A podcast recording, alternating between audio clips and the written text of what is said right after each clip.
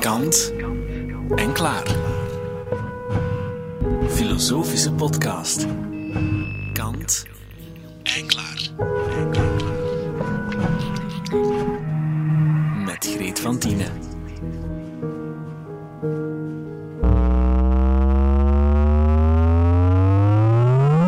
Dit geluid is iets heel bijzonders. Het is hoe een vraagteken zou kunnen klinken. Luister maar. Een vraagteken uit de kosmos dan. Het is het signaal van een zwaartekrachtgolf, veroorzaakt door het samensmelten van twee zwarte gaten, ergens ver weg in tijd en ruimte, meer dan een miljard lichtjaren van ons verwijderd. Honderd jaar nadat Albert Einstein voorspelde dat de ruimte deint en uiteindt, hebben wetenschappers deze rimpelingen kunnen opvangen.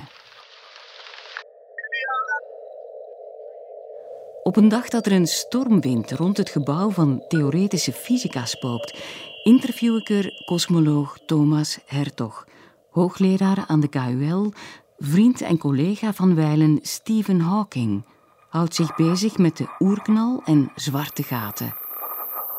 De vragen van Kant stelt Hertog zich bijna dagelijks. Wat is de mens? Of wat is de plaats van de mens in het heelal? En wat kunnen we weten? Maar vooral, wat kunnen we niet weten? Ja, dat wou ik meteen antwoorden. Ik denk dat het belangrijker is uh, om bijna te beseffen wat we niet kunnen weten. Ik geloof dat het succes van de wetenschappelijke methode, als je dat nu bekijkt over 26 eeuwen, ik geloof echt dat het succes van de wetenschappelijke methode erin ligt om een soort van absolute uh, goddelijke, onvatbare waarheid om dat concept los te laten. Dus om te antwoorden eindelijk op Kants vraag. Uh, ik denk dus dat we niet alles kunnen weten. En straffer zelfs, ik denk dat wat we in de wetenschap ontdekken, de wet van Newton bijvoorbeeld, om nu maar een voorbeeld te geven, de, de, de, wetten van Newton. Uh, dat is allemaal goed en wel. Dat was een grote revolutie ten tijde van Isaac Newton. Hij beschreef, hij had een wet gevonden die uh, de beweging van voorwerpen op aarde beschreef en ook de planeten. Dus hij verzoende ergens hemel en aarde. Dat was baanbrekend, dat was allemaal zeer goed, maar dan maakte hij een grote fout. Hij maakte daar iets absoluuts van, iets goddelijks. Dit maar om te zeggen dat sommige wetenschappers sindsdien toch een lesje geleerd hebben en wetenschappelijke wetten die ontdekt worden niet meer als een soort van absolute waarheid ervaren. En de kosmologie accentueert dat op een heel bijzondere manier. Daar zou ik eigenlijk even iets over willen zeggen. De kosmologie maakt heel duidelijk dat de kosmos en de wetten waaraan ze gehoorzaamt verweven zijn met ons menselijk perspectief. Met, ons, met het feit dat wij bestaan, met het feit dat wij die vragen stellen, met het feit dat wij ja, deel zijn van dat systeem. Wij zijn geco-evolueerd met de kosmos en dat zit verweven in tal van, tal van kenmerken van ons heelal. En het zijn wij die op zoek gaan van binnenuit. En uiteindelijk zijpelt dat door in, ons, in de theorieën die, die wij ontwikkelen en, die, en de conceptualisering van, van de kosmos die wij, die wij opbouwen.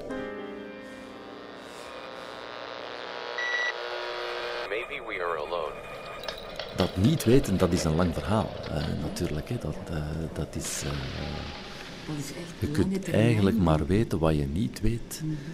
door zo goed mogelijk te beseffen wat je weet. Hè? Ja. ja. En, en, door, zoals Stephen Hawking ooit formuleerde, op de schouders van, van de voorgangers ja. te gaan staan. Dus iets van generaties lang. Wetenschappers die een heel leven wijden aan ja. bepaalde vragen en die verder gaan, zoals u zei, op hè, wat vorige wetenschappers al ons gegeven Dat is hadden. inderdaad Stevens manier geweest hè, om, om een gelijkaardig eh, gevoel te verwoorden. Ehm, dat is ook het mooie hè, aan. Enfin, nu spreek ik voor mezelf, maar dat is toch ook wel echt het mooie aan dit eh, avontuur. Het feit dat de ontrafeling van de natuurwetten is een project dat eigenlijk nu al min of meer 25, 26 eeuwen bezig is. En als je dat zo beschouwt, is dat toch wel een fantastisch avontuur van de mensheid. Dat is nu toch echt wel een keer. Misschien zelfs een unieke gift, een unieke. Iets wat de mensheid onderscheidt. Iets wat, iets wat ons potentieel enorm veel zelfs misschien zelfs op kosmisch niveau iets doet. Hoe vaak zouden de natuurwetten al ontrafeld geweest zijn in de kosmos? Bij ons, voor zover dat we weten, eh, nog niet. Hè? Dus dat is toch wel zeer, zeer bijzonder. En dat is allemaal begonnen. Sommige mensen denken, ah, de wetenschappelijke revolutie, dat is begonnen met Galilei. Hè? Die, die de idee, schitterende idee, hè? die de idee had om met een telescoop naar de sterren te, naar, te kijken, naar de maan te kijken, naar de sterren te kijken. En ontdekte van, tja, die maan die is toch niet helemaal rond. Daar zijn gaten en kraters en dergelijke en bergen. En dus dat is niet zomaar een, een, een hemels perfecte bol ehm, enzovoort. Maar de wetenschappelijke revolutie gaat eigenlijk veel verder terug tot de oude Grieken, die eigenlijk mensen zoals An- Anaximander bijvoorbeeld, hè, mensen die eigenlijk als allereerste op de idee gekomen zijn van misschien een keer op een niet mystieke, goddelijke manier naar de wereld te kijken en te denken van, tja, misschien zijn er toch wel eh, wetmatigheden die we hier kunnen ontdekken.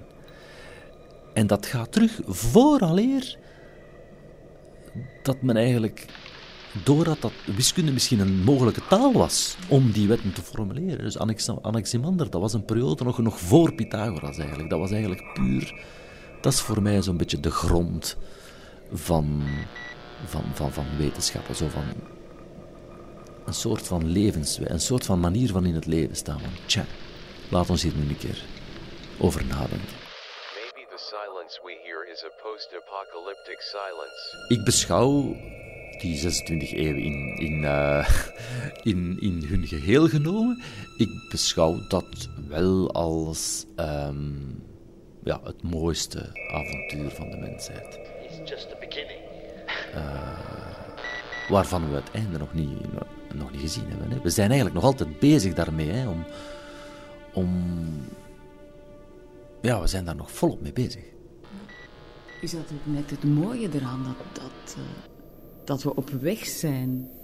Misschien nergens naartoe, maar we zijn op weg. Ja, ja dus, tuurlijk, tuurlijk. Ja, ja, dat op weg zijn, die dialoog tussen die generaties, is denk ik werkelijk iets, iets fantastisch. En om daaraan een klein steentje toe bij te dragen.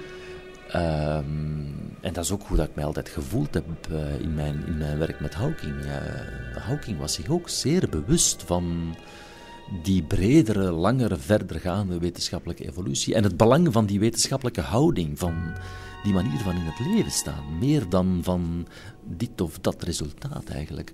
Omdat in een kosmisch perspectief dat natuurlijk ook doorslaggevend gaat zijn. Wat vangen we uiteindelijk aan? Met die conceptualisering van de wereld waartoe we geleidelijk komen. En heeft dat ook een kosmische betekenis? Laat ons dat uiteindelijk ook toe om de aarde eh, te overstijgen en een soort van ja, kosmische co-evolutie op gang te brengen. Wie weet? Wie weet? Artificial intelligence could be a real danger in the not too distant future. Cosmoloog Thomas Hertog noemt Stephen Hawking zijn soulmate. Jarenlang dachten ze samen na over het heelal en de geheimen van de oerknal. De grote wetenschapper en communicator Hawking, die zoveel inspireerde, stierf in de lente van vorig jaar. Can you hear me? It has been a glorious time to be alive and doing research in theoretical physics.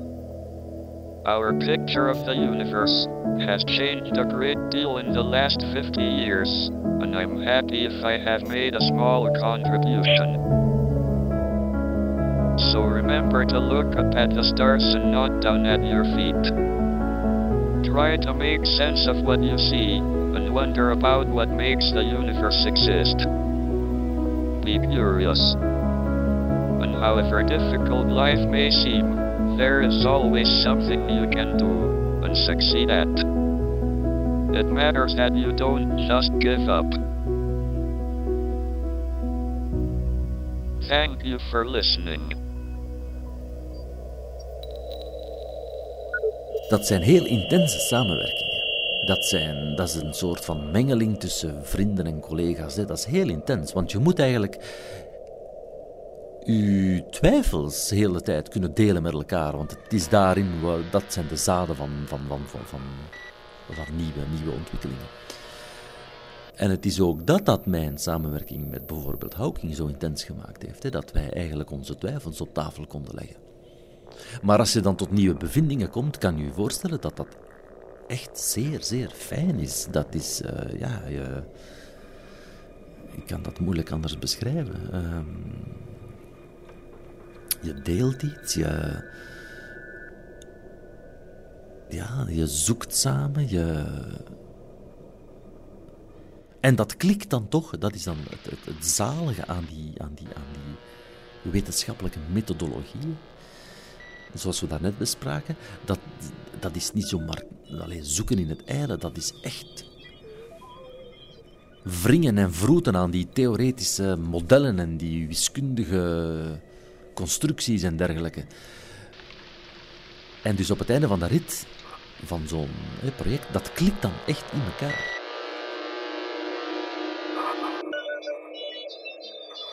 Hawking en Hertog stelden dat het een illusie is te denken dat het heelal en wij onafhankelijk zijn van elkaar. Integendeel, wij zijn het die kosmische modellen bedenken en vragen stellen terwijl we ons in dat universum bevinden. En dat standpunt verandert alles. Dat heeft wel wat te maken met mijn uh, eigen onderzoeksdomein, de fysica van de oerknal, waaruit heel sterk blijkt dat er meer dan één soort van heelal mogelijk is. Dat er eigenlijk een, meer dan één oerknal kan zijn. En dat de meeste heelallen die voortkomen uit de oerknal helemaal niet levengevend zijn, helemaal, niet toelaten dat complexiteit of leven zich ontwikkelt. Dus wij bevinden ons ergens in een soort van speciaal heelal. En dat is een hele bijzondere vraag.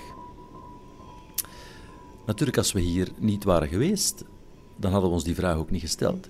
Dus er is zelfs op dat niveau al een soort van verwevenheid tussen de aard van de kosmos die wij aanschouwen en het feit dat wij daar zijn om, om, daar naar te vragen, om, om daar naar te kijken, naar te vragen en daarover na te denken. Constitueren wij dan een deel van die Ah, dat is een zeer goede vraag. Hè. Nu zitten we op de rand van wat we kunnen weten. Hoe zit die verwevenheid mens, kosmos uiteindelijk in elkaar? Dat is een sleutelvraag in mijn ogen.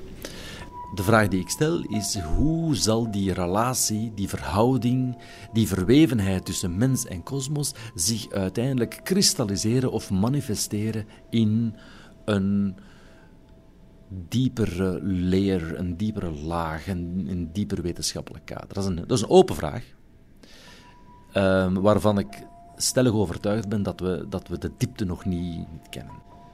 En dat is een belangrijke vraag, want dat is een vraag die raakt aan ons wereldbeeld. Dat is een vraag die raakt aan de vraag. Ja, wat is onze plaats in het heelal? En dat is dus een vraag die raakt aan Kants vraag: wat kunnen we hopen? Of wat betekent het om mens te zijn?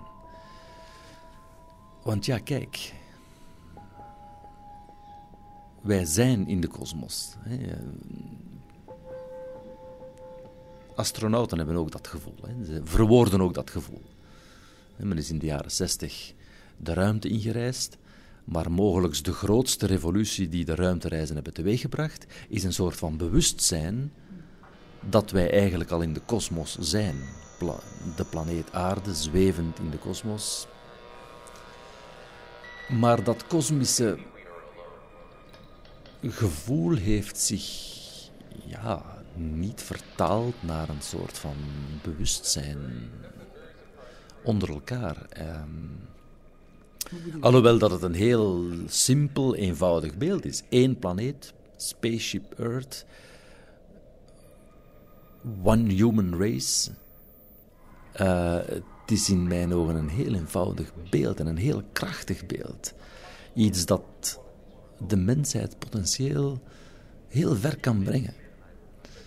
Vanuit de ruimte zie je niet de, de grenzen en de verdeeldheid. Je ziet alleen maar één schijnbaar harmonisch geheel. Een heel krachtig beeld, vind ik.